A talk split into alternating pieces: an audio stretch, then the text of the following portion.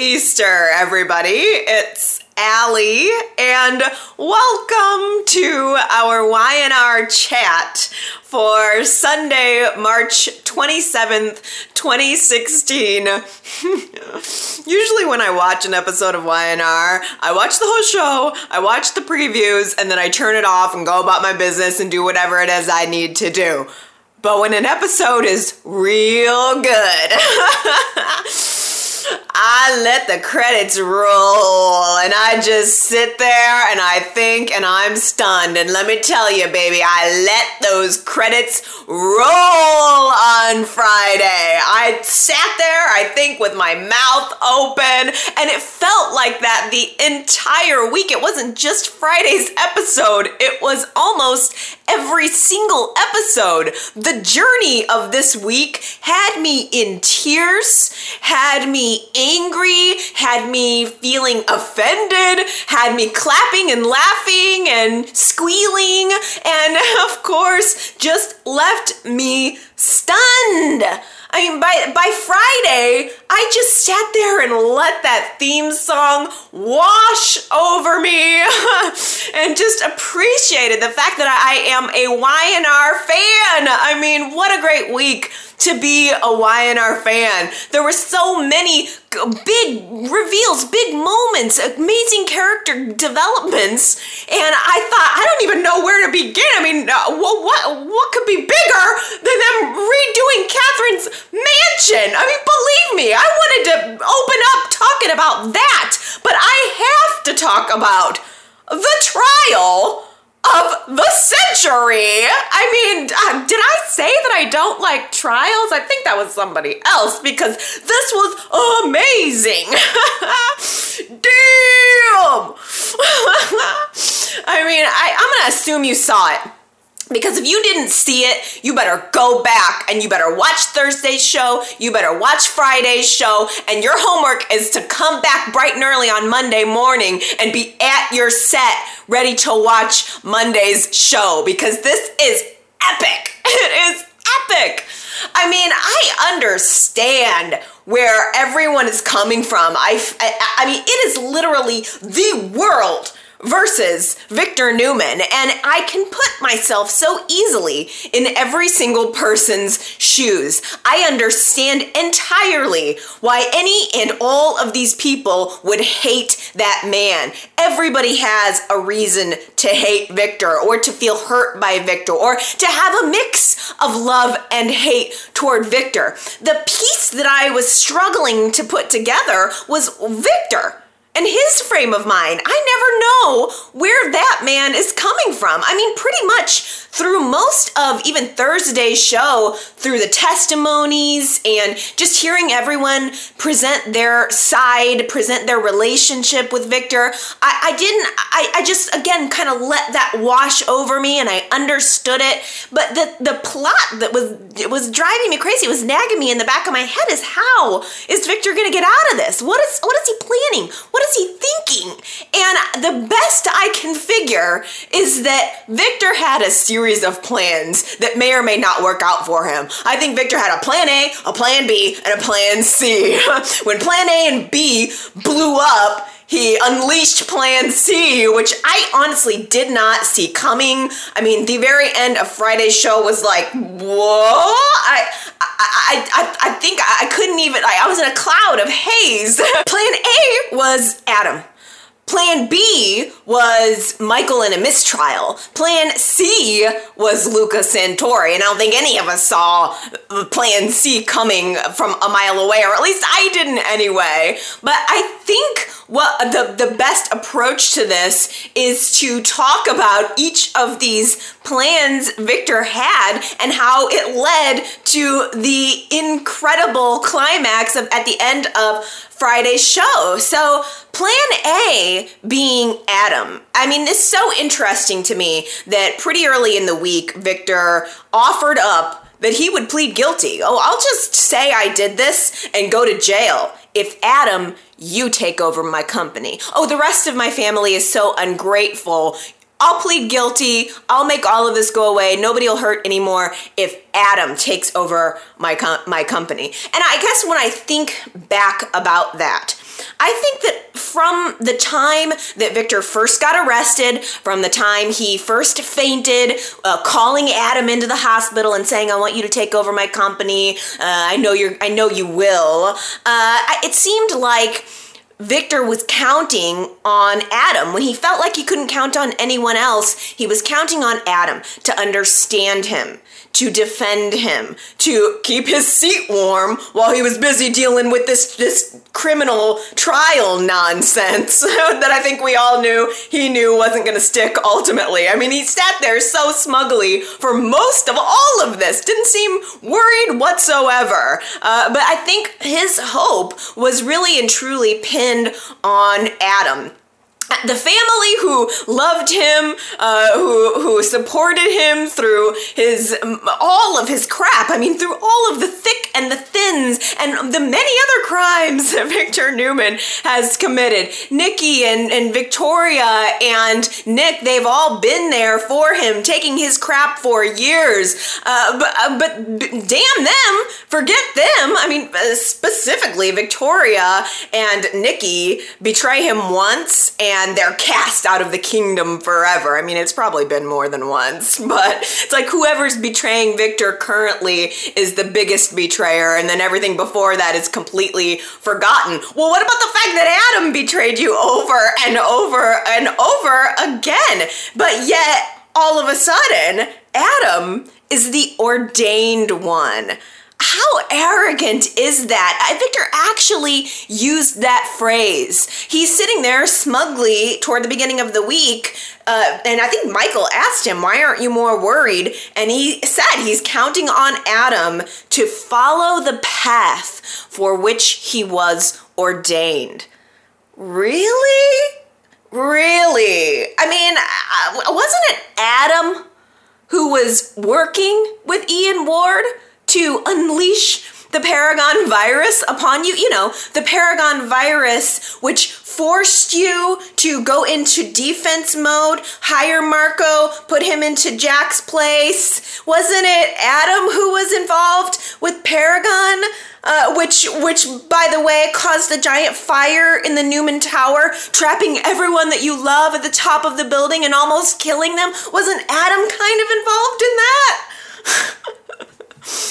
Oh, and now he's the savior right? I, I I felt bad for Adam almost having all of this pressure put on him because you can tell that Adam is in a place in his life where he's not wanting to deal with this. He's not wanting to be Victor. There is a freedom in not feeling like Victor Newman's son. And in fact, his testimony on the stand was spectacular and it really summed it up. And I thought he toed the line really well. Uh, but the fact that Adam was behind the Paragon virus is yet another one of one million examples that nobody in this town has their hands clean. No matter how much we like the character, everybody has got a skeleton in the closet. But I will give Adam an enormous amount of credit for actually going to the Newman family and presenting what Victor his big idea was. I mean, Adam could have just ran with it. Adam, if he were Luca, could have just taken that deal and gained all of the power in the world. Who cares about the Newmans? Who cares about Victoria? Who cares about Victor? I'll just get the company and I'll run it and I'll be the king of the mountain. But Adam didn't do that. He talked to Chelsea about it. Then he went to the Newmans and presented the idea. I thought that was very mature of him. I mean, even the people who have these negative aspects of their personality are also capable of, of doing the right thing. I think it was the right thing to do. I don't know if you guys think so too. Um, I mean, mean, for crying out loud, I, I I'm surprised it didn't work. I really sort of was also counting on Plan A. The way Y&R was framing specifically Adam's relationship with Chelsea and and her believing that they were going to have this great new life in Chicago. I thought they're to, you know, or with his job in Chicago, I thought they're setting this couple up to be torn apart by Adam taking the lead at the company. And it that's not the direction that it took. Adam made a different decision and that uh, that was surprising to me that plan A did not work out. Uh, I'm surprised that Victor thought that that was going to help him? Was anyone else a little bit confused by the notion that Victor would plead guilty? Uh, uh pleading guilty does nothing to help him. It actually would have been a worst case scenario. There's no coming back from saying I did this. You can't take it back later. There's no mistrials after that. There's I don't I don't think anyway. I mean, you plead not guilty, you just accept your punishment. And I was shocked that Victor would even conceive of that. I mean, it it would it would not it would keep him in jail. It would accomplish nothing in terms of his case, in terms of his freedom, but what it would accomplish. And I think the real reason, the real plan A, the real thing that Victor was counting on, and this, by the way, Chris alluded to in her opening testimony, was revenge. Victor, above his freedom and above everything else, the plan A for Victor was revenge on his family. He didn't care at that point if he got out of prison. What he wanted was to screw over Nikki, to screw over Victoria and Nick and Abby and all of those people that unseated him from his own company. That's what Victor wanted to hurt the people who love him the most.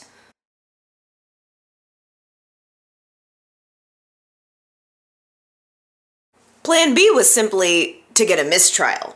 Victor caught with last week that Michael might actually be working against him. I think he was probably at best hoping that the way Michael threw the trial would be so obvious that the case either gets thrown out or the jury becomes sympathetic toward him due to the fact that he's had improper representation. And you could really I think I think you could smell it on Michael this week. I think it was becoming increasingly obvious to Victor that Michael wasn't really formulating a great strategy. Michael's strategy, above and beyond everything else, was to just give Victor what he wanted, to present Victor's case in in in Victor's eyes almost. Let's make it let's tell the story as if Victor were telling it and anybody who is in their right mind can see that the man is an egomaniac making excuses for uh, hurting people and doing horrible things and using in the name of the family and for my business and there was a threat to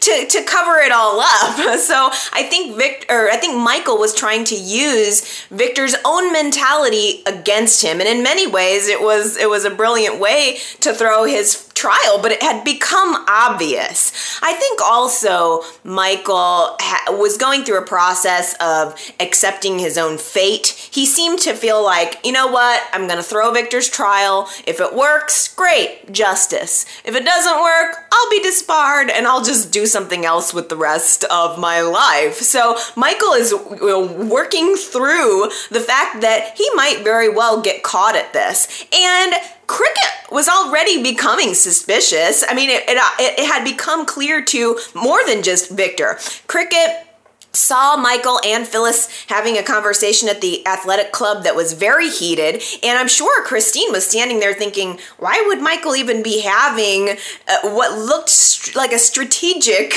conversation with Phyllis, who is the, you know, one of the main victims here in Victor's trial? I mean, it, it, the, there's no reason those two people even should have been talking to one another. So I think that the, you know, Cricket, Victor, I think they were all not really sure, but had kind of suspected that something wasn't right with Michael. And when it seemed like another little opportunity, another little plan popped up, Plan C jumped into effect. Plan C being Luca. the last dish plan. Luca had come to Victor on many occasions, offering to run the company, offering to help Victor. Uh, so, plan C is to reach out to the only person left who actually wants to help him and who actually can help him. Luca has his eyes and ears wide open all week around Genoa City. He is determined to get in with these people. And Luca is the one who ends up overhearing a conversation in public between Michael and Lauren, indicating that he's going to throw Victor's case. So um, Luca now knows this big secret. Luca lets Jack know, Luca lets Phyllis know, Luca lets Billy know that he knows the truth. Then he goes to Victor and let Victor lets Victor know that Michael has overtly said he's going to throw the trial. So just as things with Michael. I mean, just as Michael is not calling witnesses, not doing cross examinations, not objecting to things he should be uh, objecting to, just as the whole trial is reaching a fevered pitch with everyone's testimony, that, that it's, it's, it was so intense and so emotional, just as it is at its peak. And I'm thinking, there is no way that Victor is getting out of this. Victor plays Plan C, the final card, tells Michael, forces Michael to call mysteriously Luca Santori to the stand. N- Michael not knowing what Luca's gonna say, but Victor knowing what Luca's gonna say. Luca walks up to the stand, tells everyone that he overheard Michael confessing that he was going to throw Victor's trial. Victor stands up, addresses the judge, tells him he tells the judge he wants to fire Michael, then declares that he is going to be his own counsel and first act as new counsel, Victor Newman calls to the stand Victor Newman. Bravo! Bravo! In freaking credible. And, and, uh, and to boot, to boot. I couldn't figure out the whole time why Victor was choosing to sit there in that courtroom in that orange jumpsuit when there was a suit prepared for him. We get, we we get the preview of the following show where Victor, now being his own counsel, now getting get his chance to fire back, is in the room suiting up and getting ready to come guns ablazing at every single person who stood there and testified toward him. Boom, credits, Young and the Restless theme song, fu- like filling my house with the with the beautiful music and me j- slack jawed, absolutely slack jawed. Damn. Ah. Here's the deal. Michael is screwed. Michael is screwed. He got caught red handed, and I don't think Michael's gonna lie on the stand because Victor's gonna call everyone. I mean, next week, I mean, this week we saw everybody come in and talking about Victor and saying their piece. Next week, we see. In, an entirely unrealistic to reality way, we're gonna see Victor calling every single person onto the stand, and he's gonna go boom, and he's just gonna tell everybody off. He's gonna air their dirty laundry all over the place. And the thing is, Michael's not gonna lie about any of this. I think if if Michael were to lie about the fact that he was throwing the case, then Victor would call who to the stand? Lauren. Victor would call Lauren. Lauren would be dragged into this entire mess, dragged down with Michael, and Michael doesn't want that. So, this spe- conspiracy, this whole thing, will be acknowledged and accepted as truth. It is going to drag Phyllis and Jack and Billy and maybe still Lauren into the whole thing. They're all going to be dragged down with Michael. Cricket already knows it. She already suspected it. She was seeing Phyllis and Michael together. She was watching Michael presenting his case and not cross-examining. Cricket already knew knew that something was up. So here's what's going to happen. There has to be a plea deal.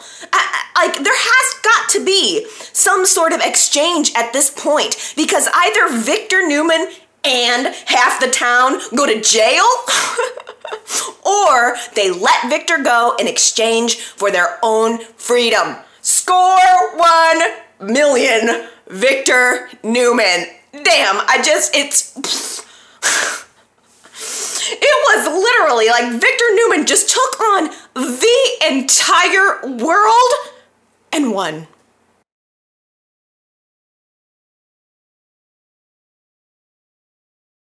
The Newmans were afraid of it all week. Too. They're afraid of it last week too. If we look back, I mean, they were practically wringing their hands, trying to rally around one another, knowing that Victor was gonna find a way out of this, and that as soon as he got out, their hides were gonna be tanned. Can you imagine when Victor actually does get out of jail, the egg that's gonna be on Nikki's face, on Victoria's face, on Nick's face, on Abby's face, on everyone's face? oh man, they knew it. Did you see the way that all of the Newmans walked into that courtroom? It was like a funeral. They had to meet beforehand to have a little support group for what they were about to do. And I can't blame them. It was incredibly hard for everyone. Not only was it hard to testify, but it was hard to watch the trial of a man who is supposed to be larger than life and who's now dragged down to this level. I thought uh, Christine's uh, opening argument was incredible. I mean, she says, You know Victor Newman as a rich and famous businessman, but what you don't know is his greatest title, criminal. Which is true. And I think we as fans, like, I feel like almost what Y&R was giving us was this resolution for the fans. Some fans wanted to see Victor pay, some fans wanted to see Victor rise from the ashes, and we really got all of that. Cricket did not pull any punches. She laid it out and it was true. And I like that she even said before the trial, I'm not afraid of him. I've known him for years. And she straight up told that jury that, you know what, Victor did all of this stuff. He did. I mean, he's not even arguing that he did the Marco thing. Here's here's the twist. He doesn't feel sorry. He feels justified, and it's true. His obsession with winning at any cost is true. I think we as fans maybe needed to hear it, some fans more than others. Uh, and, and I think that the people in Genoa City needed to hear it.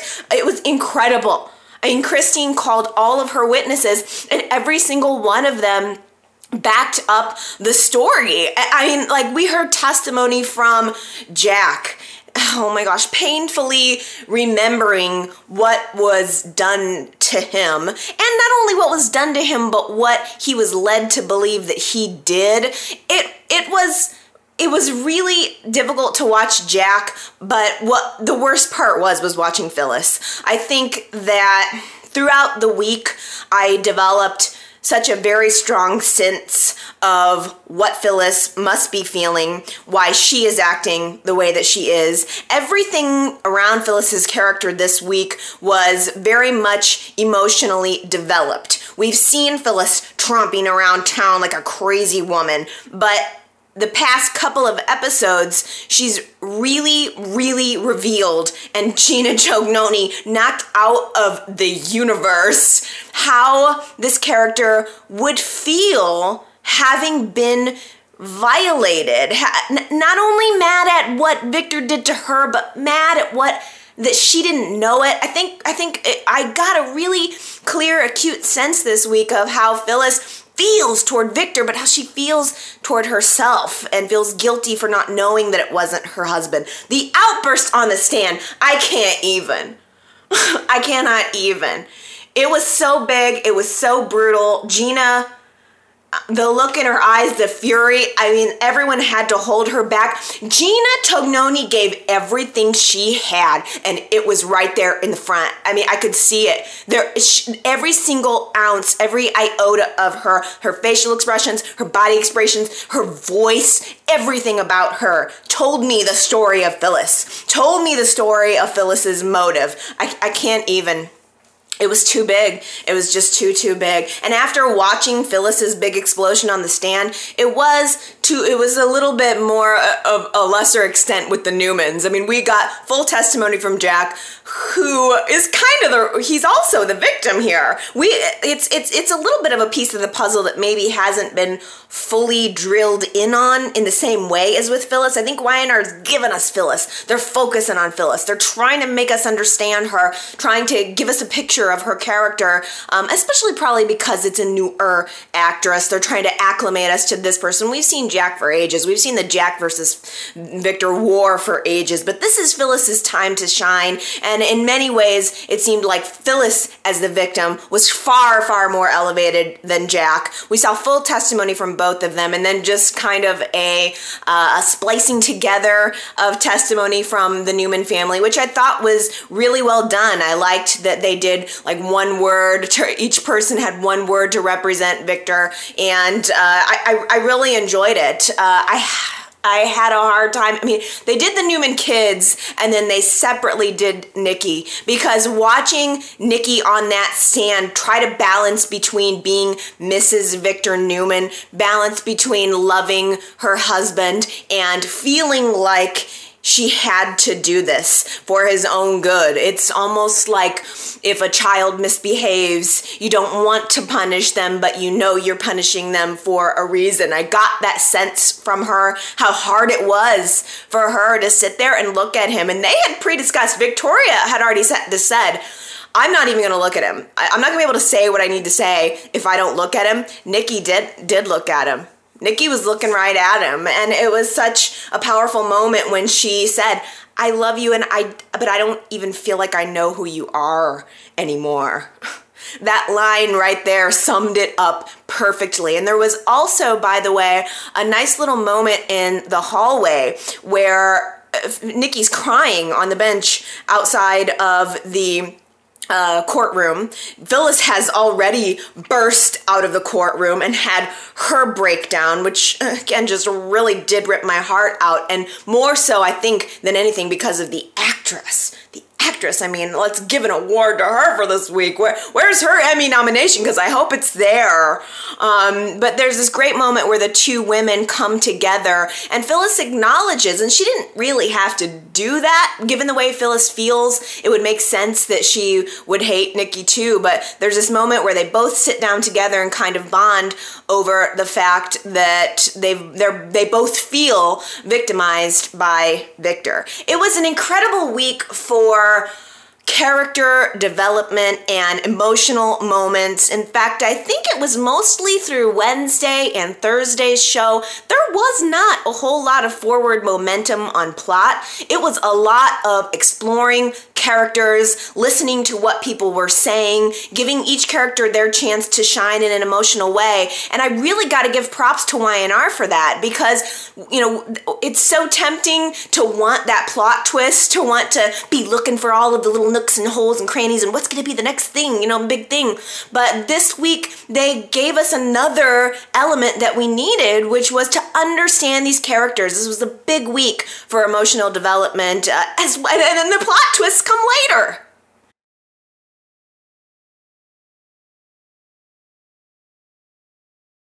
And unexpectedly heart wrenching element of everything that's gone on with Phyllis was the fact that her and her daughter have become disconnected over Victor, which is really a shame. I struggled with identifying and empathizing with Phyllis as she was laying into Summer. It happened at multiple points throughout the week. Summer said that she she and she has said from the very beginning that she's publicly supporting Victor but that she's also been subpoenaed to testify on his behalf. And she is planning on going up there and telling the truth. And I I got to give Summer some credit for being her own person and for trying to ferret out the truth from the lies. When you're caught in the middle of some kind of war, a family war, and you're supposed to trust everyone on all sides, I think it is at least smart to try to find out uh, all of the information and make your own decision. I mean, I think that it's a little bit shocking that after viewing all of the information, Summer would still be on Victor's side. But at the same pers- at the same time, just because Phyllis is the loudest one doesn't mean that she's the right one. And I don't feel like Phyllis has done a very good job of incorporating Summer and bonding with Summer. She said, I mean, Phyllis feels nothing but her own betrayal and can see nothing beyond it. She sa- says to Summer, I'm your mother. How can you betray me like this? And it seemed so very harsh. If you wanted Summer to understand you, then why not open up to her? Why not include her? Why treat her like she's not her own person? Maybe maybe Summer would have understood. I mean, after Phyllis's testimony, she runs out into the hall Summer follows her because part of Phyllis's big c- complaint against Victor on the stand was not just what he did to her, but the fact that this entire situation has created a break in her relationship with her daughter and Phyllis of course feeling that Victor is brainwashing her daughter. Now you're sucking my daughter into your madness and that's totally understandable. But if Phyllis would have opened up to Summer before the trial, the way she did when she burst out of the courtroom, I think maybe that would have changed something because I'm sure that hearing your mother say, I felt violated. Do, do you understand the way that uh, do you understand really what happened to me? Because if my mother was confiding to me about uh, this situation in which she felt that you know all of this happened to her non-consensually. I, I can't imagine that i would still choose victor's side. And it, it feels it does feel strange to me that summer is does seem to be wanting to give Victor the benefit of the doubt uh, when it is her mother that was affected. It's it's it's it's strange. Um, Summer did express that doubt to Victor after more information comes out on the stand. She goes to see him, and Victor, it's like he. I think he is kind of brainwashing Summer. Do you get that vibe? I I think I think Summer's trying so earnestly to be her own woman and to make her own decisions and to not just go along with what the Newmans are telling her and just jump on the bandwagon against the leader of their family. Yet at the same time, I don't I just don't know how you could hear everything and and and and not understand that Victor is manipulating you. I think there's a good possibility that Summer's being manipulated by by both Victor and Luca, but I did appreciate that Victor in his own defense, kind of brought up the fact that Phyllis had sins too, and the fact that she mowed down Christine with her car. I mean, Victor even said it in those words that, did you know that your mother rented a car and mowed down Christine? That was a great thing to bring back because that was a horrific thing that Phyllis's character did. And Victor revealed to Summer that Phyllis was the one who had Adam kidnapped, which I'm still waiting for that to be something or to come up in some kind of larger way. I don't know if it will. Um, but the part where Victor said uh, that, oh yeah, you know, I some there was some BS about him not turning Phyllis in over Adam's kidnapping because he felt guilty about Marco. Nah, I don't buy it. Nope. there's probably some other reason why he didn't do it, but I don't think there's any love lost between Victor and Phyllis this at this point. The way Phyllis has come for Victor, Victor, I it's I can't.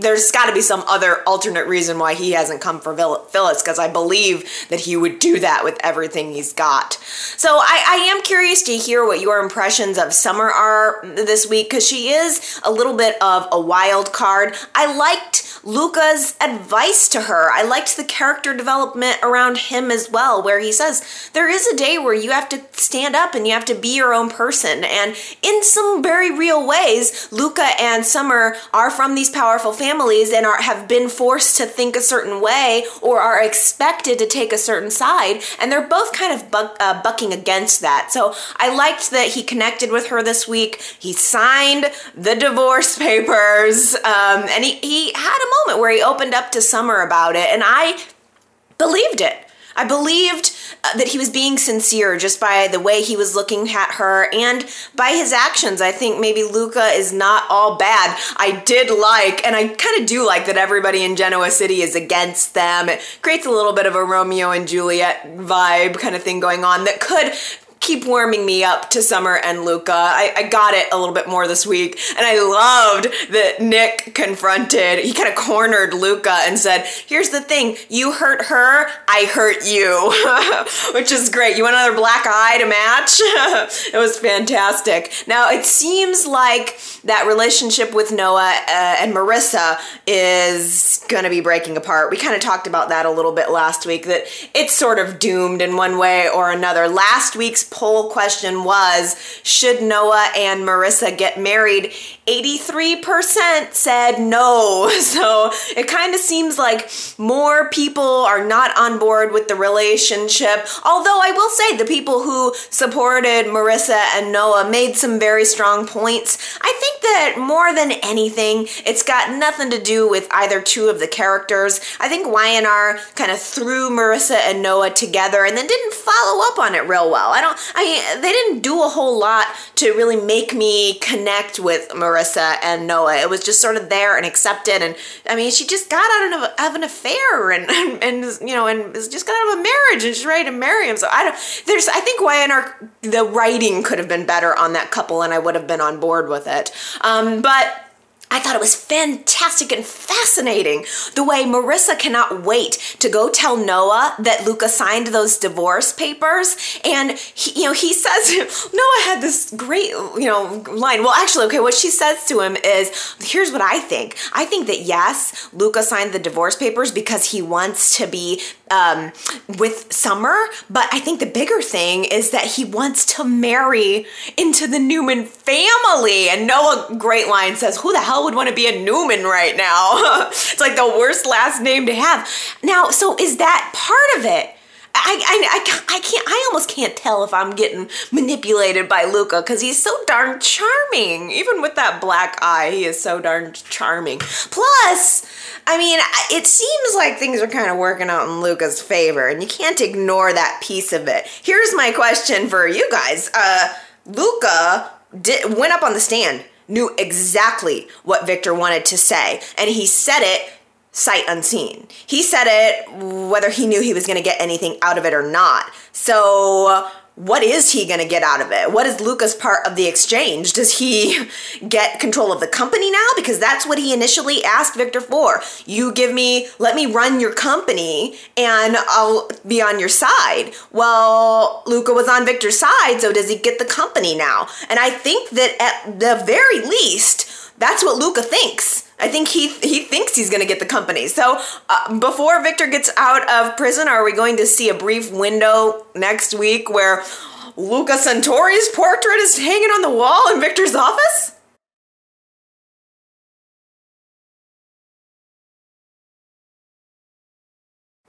The scandal, the outrage, the betrayal. Jill gave Billy Abbott the mansion? Katherine Chancellor's mansion is now Billy Abbott's single guy pad? Let me just tell you.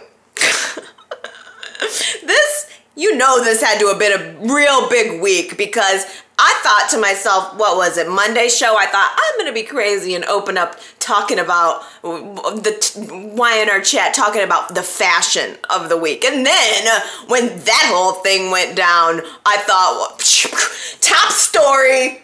Well, I'm going to talk about Katherine's mansion. What could be bigger than that? And then the whole Victor thing happened, and it happened on Friday. So I'm like, I got got to get that out. But here's here's the place for it, folks.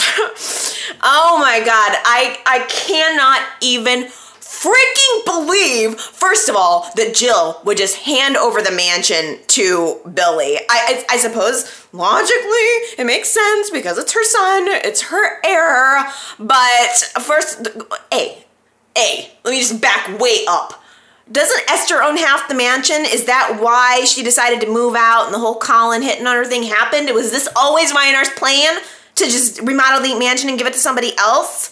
Um, I should have probably prefaced this by letting you know this is gonna be flame. This is gonna be fan crazy flaming here, right here. This is fan. It's gonna be like fan outrage. So prepare yourself. Um, So, okay, A, Esther. I guess she's just gone in as a complete non factor. B,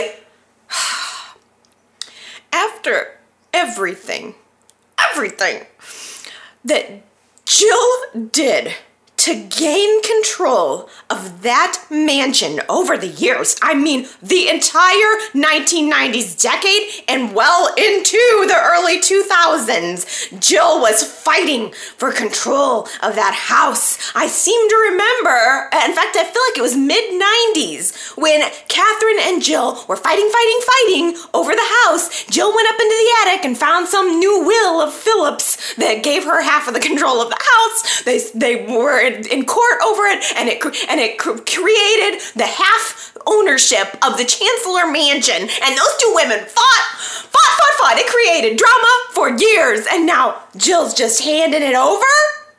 Ho ho ho. Additionally, I suppose it means that Jill's just gone now.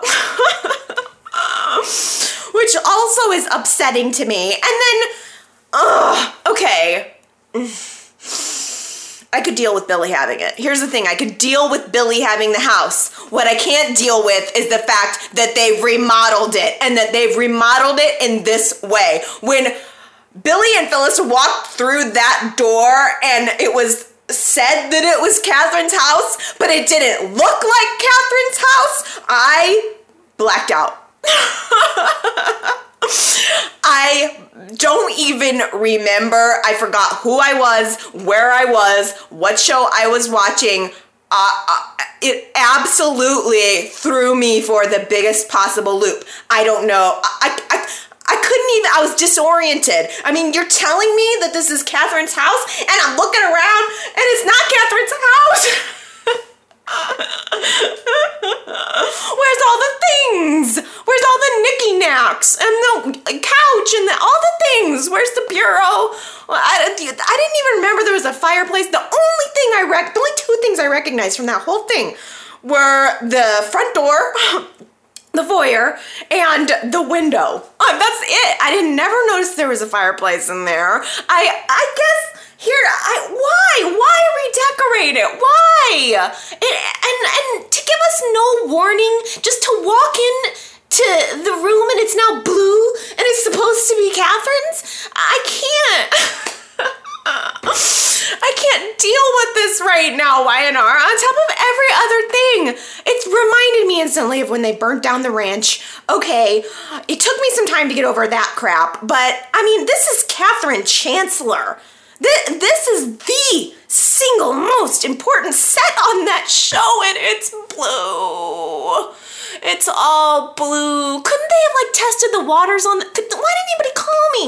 Why didn't they call me and ask me if this would be okay first? It, it's not okay. I don't feel good about it. I don't want to see it. I just, it's too soon for another thing. I would have, you know what? Okay, I here's the thing rationally. I understand that we need to move on. I, I understand that Katherine is gone, but I want to feel her legacy. I want to feel that she's still there.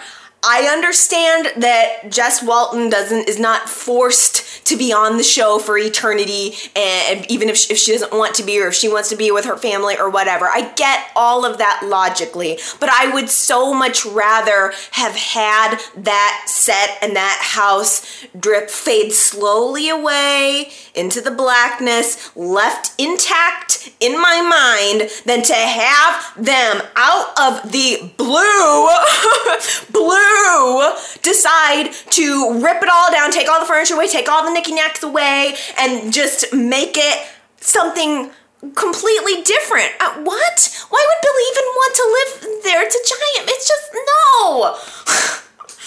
Why not just leave it be? I am so flexible about so many things. But not my man, not my Katherine. Come on, have some respect for the history of the show, you guys. I okay. I'm, I'm gonna. I'm gonna. I'm gonna try. I'm gonna try. I mean, gosh. This is this. Let's get to it. This week's poll question. What do you think about the remodel of the mansion, go to yrchat.com and not only will you please vote in that poll, but will you please sound off one way or another? I need to know how you feel about Katherine's house being remodeled. Do you like it? Yes. I mean, are you for this? Like, where do you show stand on this issue? This is this is the most important question of the week, you guys. yrchat.com. I need to hear your I need to hear you feeling the way I do, or I need to hear you give me presenting me with the rational side of things. Perhaps this is what Katherine wanted. Perhaps this is what Jeanne Cooper would have wanted to move on, to keep it fresh, to keep the show entertaining. I just don't know why they had to do it. It was unnecessary. If Billy needed to move out, he could have just gone somewhere else. but don't, again, don't let that influence me because if you are of a rational, sound mind, like I am not right now, if you are not full of fan fury over this, I want to hear from you equally as much. So please don't feel like you have to share my rage. I am equally as interested in hearing anybody who wants to say no it you know it needed it. We need to have a rebirth of the mansion. I'm totally for that too. I'm gonna need your help to like orient me and create get, get me back on team rationale. I just cringe at the idea of billy abbott putting a pool table in there. I know he said it as a joke but oh gosh. There's so many memories. Why you paint them blue Why you gotta paint them blue? Ugh. And, I mean, furthermore, frankly, to have the first impression of the mansion, the new mansion, to be a place where Billy and Phyllis sort of start this affair. Are they doing it to get us crazy? Is this all part of their plan? Are they trying to make me crazy? Is this, is this the, the point? Oh, I just I that was not a good introduction. It was a I knew it was going to happen too. I mean, Phyllis and Billy are becoming closer and closer. Billy can hardly put his pants on without Phyllis at this point. Does she need to feed him too? It's kind of getting ridiculous. I the thing I just wish I'm I can get there for Billy and Phyllis. I was, I, I mean, I, I, can jump on board and be like, all right, Billy and Phyllis, it's story. I predicted it was going to happen. We've all been seeing it was going to happen for quite some time now. I, I, just, I wish that it would have been in a hotel room in the GCAC. Didn't have to be having an extramarital smooching fest and probably the affair taking place in my Katherine's mansion. Sitting by the fire Phyllis and Billy. I I am thinking to myself, you know, watching them kind of snug down, have their wine, have a blanket. I'm thinking to myself, do these people, do either of these people realize yet that they're falling in love? Um, and then, because it seems so obvious from the outside. But then Phyllis or Billy spills the wine bottle and Phyllis tries to crawl over him. Oh, let me just get that wine bottle by crawling on top of you. And then kisses, they kiss. They just start, they just begin kissing. And it happened, I swear to you, I feel that it happened without a second thought. It was the absolute most fluid motion you could have had, as if you were kissing someone that you had known and for 20 years. That's how cozy it was. I, I, I can't cannot, I'm shocked. I am shocked by how easy it actually was on both of their parts. It wasn't just one or the other. I feel after watching it twice that both Phyllis and Billy and were and it was there was no initiator. It would just it just happened. It was it was absolutely scandalous. And that's what tells me that both of them have been thinking it and just not saying it on some level, even if they hadn't fully cognitively realized that they were falling in love or at least wanted one another. The fact that it was so easy and so fluid, I, I think that they both knew it. They absolutely knew it. I mean, nobody seemed shocked by it and half a bottle of wine shouldn't be enough to make you kiss your brother's wife or your husband's brother it's like it, there's just in there's no way that they weren't both thinking it on some level, which makes the whole thing kind of tainted because they were getting cozy. It seems to me like they both wanted it. And in retrospect, I mean, I, I, Phyllis is the one who's having the affair. I mean, she is given she's trying to be in a relationship with Jack. Jack didn't do anything to deserve any of this. Poor Jack. but here's the thing, in retrospect, I'm realizing that and maybe you guys caught this too. Billy is not even fighting all that hard for Victoria. I mean, she turned down his silly St. Patrick's Day dog and he just gives up and it's done and he's just accepting the fact that he and Victoria are over when this is what they do. He messes up and then she says, No, I'm never taking you back, Billy. And then he goes, But I'm charming. And then she goes, mm, Well, okay. I mean, you know, that's how, that is what their relationship is. And now all of a sudden, this time, it's not that. So why isn't he trying more? Because he's got, he's interested in Phyllis, I think. I mean, did, did you notice this week that Victoria came to visit Billy and he kind of blew her off? He normally would have taken any opportunity, it's the mother of his children, of a newer baby too. He normally would have taken any opportunity to get up close to her, to talk to her, to use it as an excuse to bring their family back together, and instead he turns her away, in fact, kind of saying, I told you so about Victor, which I will give him this, it was he was right to. I mean, Victoria's mad at Victor when he does things to protect them from the threats against the company, and then all of a sudden she goes to Victor for protection from threats against the company.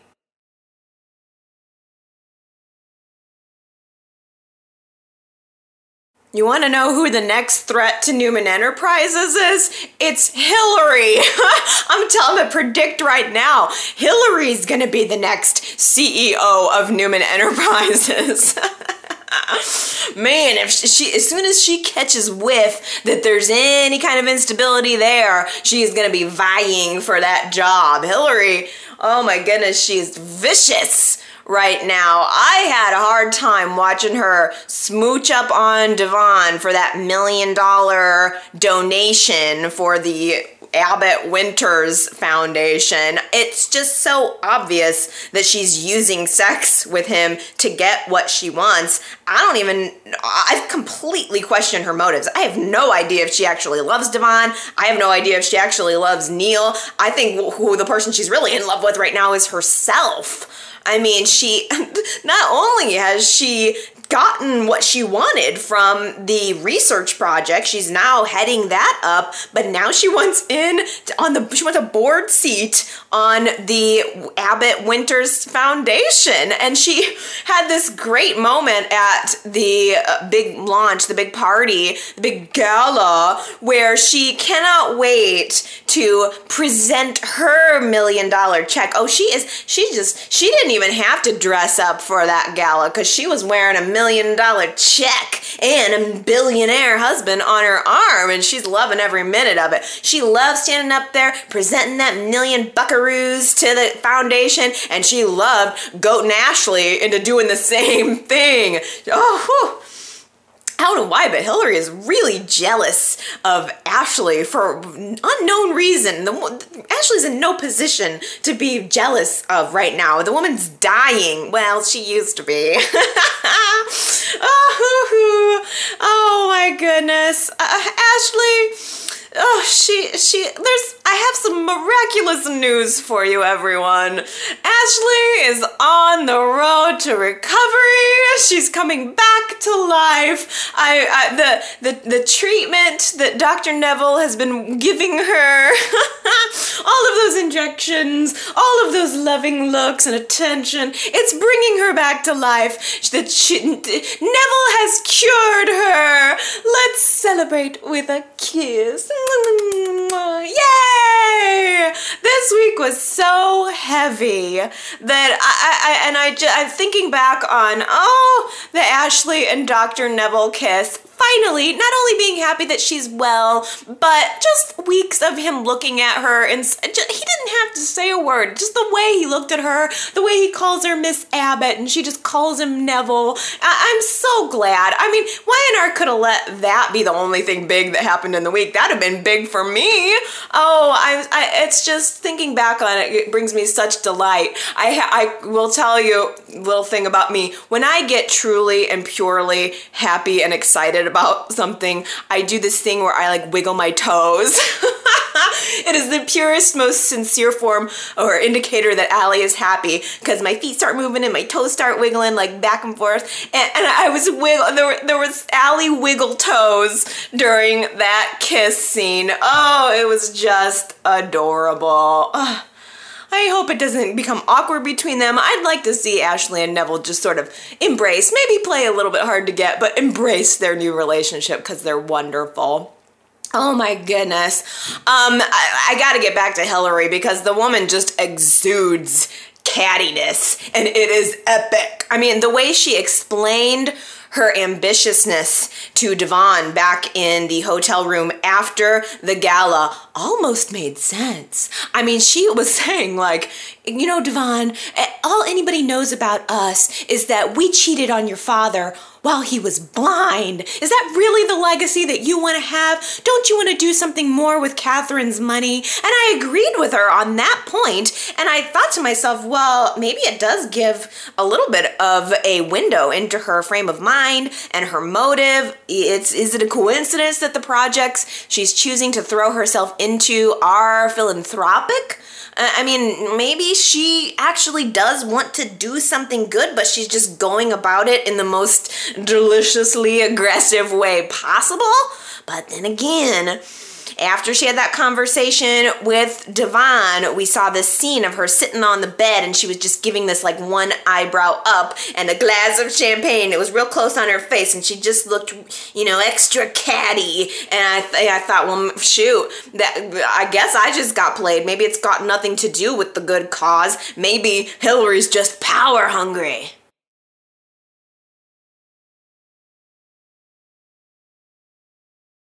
If it weren't for the entire Katherine's mansion debacle, which I feel in my soul, I want you to know.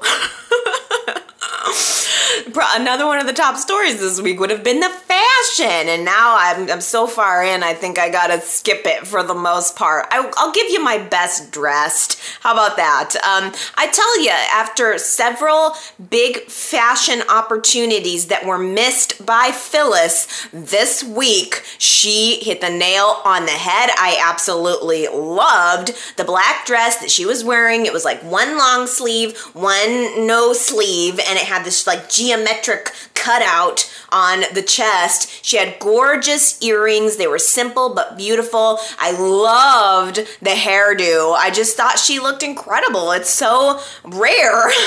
She's been such a mist for me for the last couple the last couple of events. And then I suppose my best dressed male would have to be Dr. Neville with his bow tie. It takes some guts to wear a bow tie and pull it off, and I thought he looked really cute. What was that? A whale print? It was like a blue blue bow tie and looked like it had little white things on it. I thought maybe it was little whales. I don't know. Let me know if anybody else could tell what that print was. Um, you know, I, I hate to say it, it's so weird. I, I don't know what my deal is. I guess my worst dressed would, I just, I loved the color of Marissa's dress, but I didn't really like the cut of it. Um, it, I, and again, I'm not trying to rag on Marissa lately. I guess it seems like I am. I'm really not meaning to. Um, I thought the color was great. The uh, turquoise earrings that she had went perfectly with it, but it seemed a little almost too casual, too like sundressy for uh, for a big gala event. Uh, I loved Abby's dress in, in the powder blue. The color was outstanding, but did not love those cutouts. You know, I did not love those cutouts. Also, I mean, I don't know. Um, everyone was like, shoot, I, I think I, I, lost my mind and was unable to see anything or remember anything after the whole thing with Katherine's mansion. Um, but I thought that I, I kind of was digging a little bit on Summer's weird dress. It was like dark. I couldn't tell the color of it. Um, I don't know if it was dark blue or dark chocolate. I don't know. Maybe it was the color of Katherine's walls. I everything that I saw after uh, the Katherine's mansion just had this weird blue tint on it for me. so, so uh, I don't know. How about you guys tell me your best and worst dressed for the gala fashion? Uh, there were a lot of them. A lot of people. I mean, for the most part, I thought everybody looked good. There were no real bad ones, so I felt like I had to pick. But best and worst dressed for the Abbott Winters Foundation Gala. Leave me a comment. Let me know.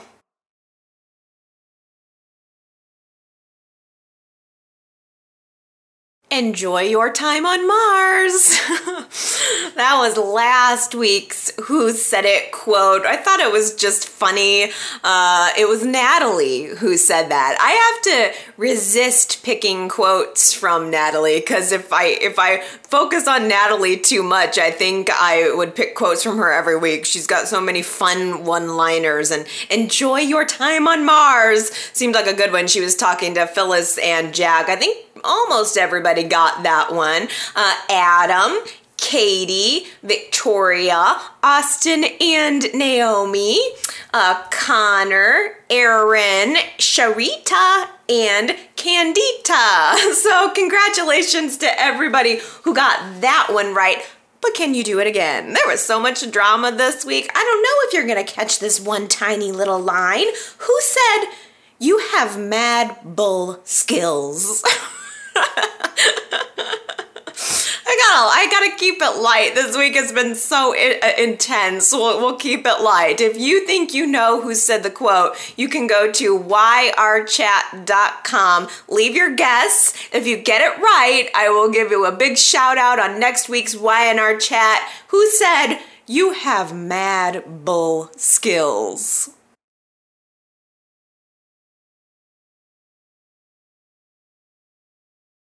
So much Y&R scoop, you guys. I asked everybody last week if they'd like to share any Y&R star stories with me, like sightings of the Y&R stars or conversations or anything like that. And I got some fun ones. First of all, I'm mad at myself because, ugh, I, I don't know why, but I created a post at the yrchat.com site and I accidentally didn't have the comments on for it. Ugh, dealing with the website stuff is probably not my strong suit. So I'm mad that if anybody if anybody went there to tell me your Y&R star story and you couldn't figure out why on earth you couldn't leave a comment, it's because I derped out. but the people that did leave comments were really entertaining. I mean, for crying out loud, uh, I got some good ones. Uh, Amanda had like two two dozen amazing uh, star sightings. Uh, Tony had a, a, really good one also,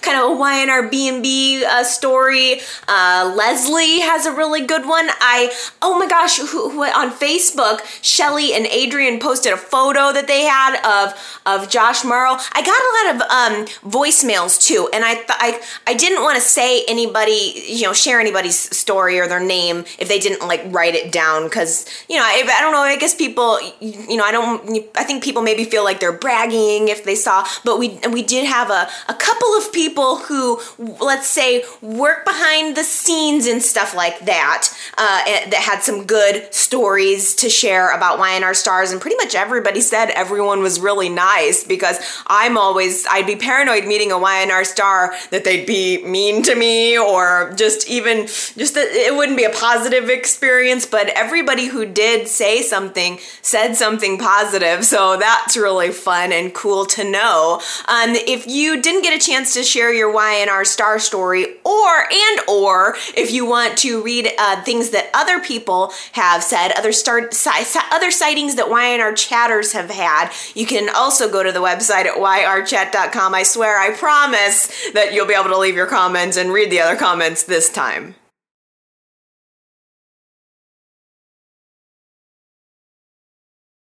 I also hinted last week that we are on the cusp of another Genoa City Soap giveaway. So I wanted to just give everyone a heads up real quick that the giveaway soap for soap fans gala for spring will be starting next Sunday. So I'm looking at my book here. You know, gotta gotta plan this stuff out. So the if you come back next Sunday on April 3rd, we're gonna start entries for the giveaway, and I'm gonna be announcing the giveaway the following Sunday on April 10th. I hinted last week about the first two soaps that I made being remakes, and I have them now. If you haven't seen them, well, kinda, you'll see them.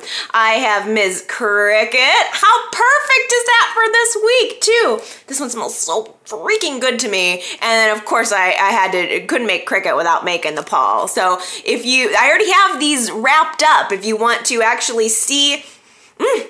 See the new these remake soaps. You can go to genoacitysoap.com to see them in all of their glory. And I revealed on Saturday the first of the next two new soaps. So when we do the soap giveaway starting next week, there's going to be four soaps that you'll get to choose from and enter into the drawing. The first two were remakes, and the second two are completely new. So so while you're at genoacitysoap.com, you can check out the first of the new soaps, and I will say it's probably my best one yet.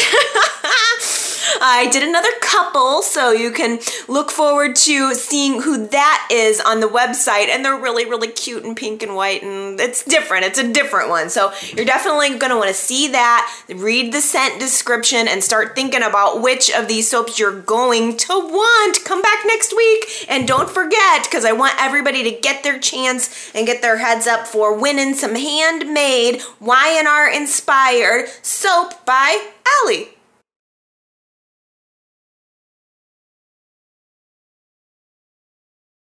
Let's read some soap fan comments. Gary left me a voicemail this week and he says, Oh my God, Allie, I, I just woke up from the most horrible nightmare. I had a dream that, get this, Billy Abbott inherited the Chancellor Mansion, redecorated it, and painted the walls deep, dark blue. like the bottom of the ocean. Oh, my nightmare was horrible. I knew instantly what you were leading up to, Gary. I was like, oh, this joke is gonna be good, and I was in for it. I was laughing. I I tell ya, I agree. I, and that it made me feel better because I was like, am I gonna be the only one making a huge deal out of this? But I I'll tell you, all the rest of the Y&R chatters, Gary's angst over the Chancellor Mansion redecorating spanned days. Like I mean, I think like at least three days. Uh, you'd mention it uh, in, in voicemails, and I'm with you like 100%. Uh, it was, I feel it. I feel like I want to be open and accepting, but it was just out of nowhere. It was without warning, and it was just so shocking to me. I'm glad I, I was not alone. Anna left a voicemail and she says, Allie, I've been watching for Y&R for 30 years. Forget the fact that Hilary wants to take over Genoa City. Forget the fact that Billy and Phyllis kissed. I loved Victor's trial, but the Chancellor Mansion is blue gray. it's a disaster. oh man, I'm not alone.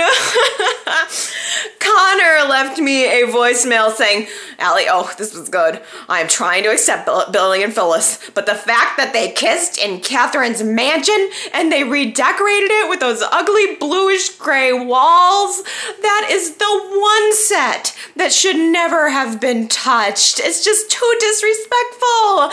I believe, Connor says, that Katherine's estate should go to someone who can bring family values and happy times into the mansion. And right now, that's not Billy. Why not let Kane and Lily live there? They have kids and they have a connection to Katherine. Oh, Connor, it's so It is so devastating. And I really, I especially love your idea that the Katherine's mansion should have been with, uh, going to someone who can fill it with love and light and laughter. And maybe they will. Maybe it's just so hard to see the light at the end of the tunnel because we're surrounded by the blue. Uh, I, I mean, it's maybe it's one of those things where it just takes longtime fans a, a while to adjust. I don't, am I ever to adjust? I want somebody to tell me if I'm ever to get over this. I don't know. Kim left a comment at yrchat.com and says, I hate Billy and Phyllis right now. I do not understand this so called relationship. I get their hatred of Victor. I rooted for them to take down Victor. He deserved it. But that is as far as I can go. Now they're making me root against them. They're making out. Where did this come from? And there is no heat in that kiss either. I hate them both. Jack deserves better than a wife that he has done everything for. I mean, everything. Did he not just cough up $500 million to protect her. Then you have Billy, who Jack has bailed out his entire life, and just recently with his proxy as he laid dying. This is who they treat like trash? loathe these characters so much. Jack deserves better. Victoria deserves better. I couldn't have said it even any better myself, Kim. Wow. Wow. you nailed it. Ooh, I, I got a feeling that you are not Team Billy and Phyllis from that comment. Um, I is anybody? I, I mean, I I feel like just from the comments I'm reading, it seems like everyone's kind of having trouble getting on board with this, and it feels like people have been having trouble getting on board with it for weeks now. Yet we've steamrolled ahead. I don't know. Um, you guys will have to let me know this week how you feel about Philly, Philly, I guess that is their couple name, Billy and Phyllis's kiss. Um, if you want to leave comments on the blog, uh, I, I, I gotta get this because it's gonna carry over into next week. There's no way. I mean, it was the one kiss, and then Y&R didn't really follow up on it. I mean, there was just so much else going on. Uh, but I imagine they're gonna have to at least address it. Billy and Phyllis kind of did a let's never talk about this again, but that ain't gonna happen. So I'm assuming it's gonna come back up next week. So if you want to leave your comments for me. Um, I will work them into uh, next week's Y&R chat. I actually got a voicemail from Jamie. It was a really nice voicemail. I didn't get it till Oh my goodness, I don't think I got it until Monday. Just if, if it matters to anybody, I usually check voicemails uh, by like Saturday morning, maybe Saturday afternoon, and then I usually don't get to them again before uh, doing the Y&R chat. So if you want to sneak in your comment for the current Y&R chat, probably do it before like Saturday. But I listen to everything, absolutely everything.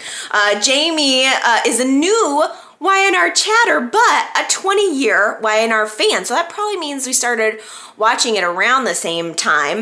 Um, and I wish I could have got this voicemail a little earlier. Um, I'm so I'm sorry. But Jamie uh, had mentioned are, are Nikki and Victor going forward? They always break up. She hooks up with someone else. And if Nikki and Victor don't get back together, I'd like to see Nikki solo and strong. I agree, Jamie. Not only on that point, but you had also kind of alluded to an idea that if, like if Nikki and Victor break up, then is there any possibility she's going to hook up with Jack? because we saw this week the culmination i don't know culmination but the fruition of billy and phyllis's attraction to one another eventually jack is going to find out about that and eventually it's going to ruin jack and phyllis's relationship so is it possible that Phyllis and Billy are going to fully be together, leaving Jack open for something else? And will that something else be Nikki? I don't know, but I think it's a possibility. I think Jamie was saying no to that, uh, but I kind of almost, you hit on something. I kind of almost wonder if it is possible. Um, oh, gosh. Phaedra left a really good voicemail on many levels. but the thing that Phaedra said that I couldn't get out of my head the entire week was, I think, basically a complete prediction of what's going to end up happening with Sharon and Sage. Phaedra says, wouldn't it be interesting if Sage goes back to Fairview and runs into Patty again. So I think that is actually where we're going. I couldn't get that out of my mind, and I didn't want to take credit for the idea before talking about Sharon and Sage. Um, it's it's got to be coming to a head here. Sharon had a new nightmare this week. She is hearing the baby cry all over the place. She's holding the baby in a baby blanket. She unwraps the baby that she's holding in a blanket, and there's nothing inside.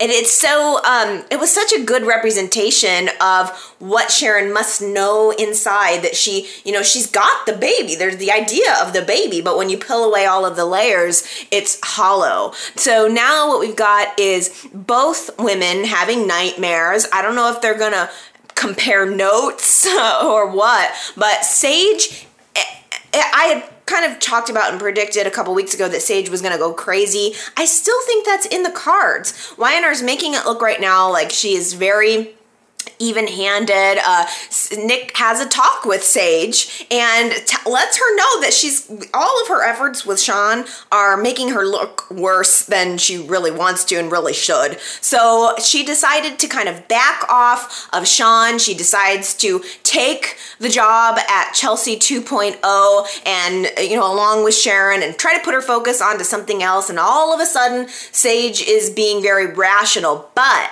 Dylan is starting to put together the pieces now. Both women are having the nightmares. I absolutely think Phaedra is right. Either, you know, one or the other. I don't know which, if it's Sage or if it's Sharon, but the Patty is the key to this whole thing. And even Dylan and Paul were talking about Patty this week. 100% one of those women is going to end up back in Fairview and somehow Patty is going to unlock the secret, which I, or you know, I guess it's possible too that Dylan will go talk to Patty, but we're still still wondering where Patty is and how she's going to play into that. Um, Eric left a voicemail that made me laugh, uh, say, saying that with Sage, Sharon, and Chelsea working together, Chelsea 2.0 should just be called Adams Gals. it really is like the ex-wives club over at Chelsea 2.0. I, I love it though. I think it's going to be fun to see these ladies working together some and you know, they can continue to be catty with each other elsewhere, but I think this is kind of kind of a good uh, getting along for now. Uh, Daisy on Facebook says, "I was happy to see Devon tell Neil not to put Hilary on the board. Something is really wrong with her, and it looks like Devon is noticing it. Yes, definitely. It's like Devon kind of knows that he's being snowed, and I also appreciated that he kind of gave Neil the heads up about it, but uh, Hilary's possibly going to find out about that. I don't know, and she's not going to be happy. Uh, Katie on Facebook says, Don't get me wrong. I love Caddy Hilary, but business rival Caddy Hilary isn't doing it for me. I think it's because it came out of nowhere, but more than anything, I think it's because she knows Ashley's sick and yet still continues to provoke her. It just doesn't seem very classy. Yeah, I know. If I take myself out of it, I totally agree. It's a horrible thing to do. Um, it just happens to be so entertaining to me. Oh, the best comment I got through the entire week came from Austin and Naomi. They were fiance Y&R fans, and this week they became husband and wife Y&R fans. How cool would that be to have watching the show and loving the show with your spouse? That's so amazing. Congratulations, Austin and Naomi. Yay! Sending lots of Y&R chat love from the Y&R chat community your way. May your marriage last way longer than Nikki and Victor's.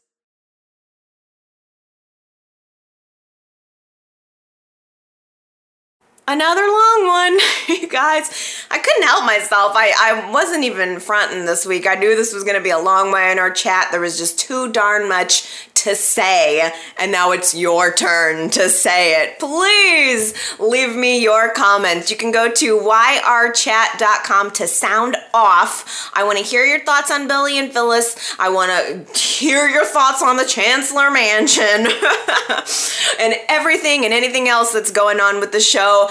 This current last week of shows or the future next weeks of shows, you can always leave your comments there on the blog or you can go to Facebook You can go to YouTube or you could call into the voicemail at 309 588 4569. You can go to GenoaCitySoap.com. These are like so fragrant sitting here with me now. And you can see all the pictures of Cricket and Paul and one of the new soaps. And you can start picking which one you want. And you can come back next week, potentially win a bar of soap. I'm really looking forward to that. Oh, and if you want to sign up for the newsletter, there may or may not be a secret giveaway too. You can, a little additional way to win. So you can go to genoacitysoap.com for all of that stuff. And I love you guys. I will be back next week for lots more fun. Everybody have a good one, and I'll see you then. Bye.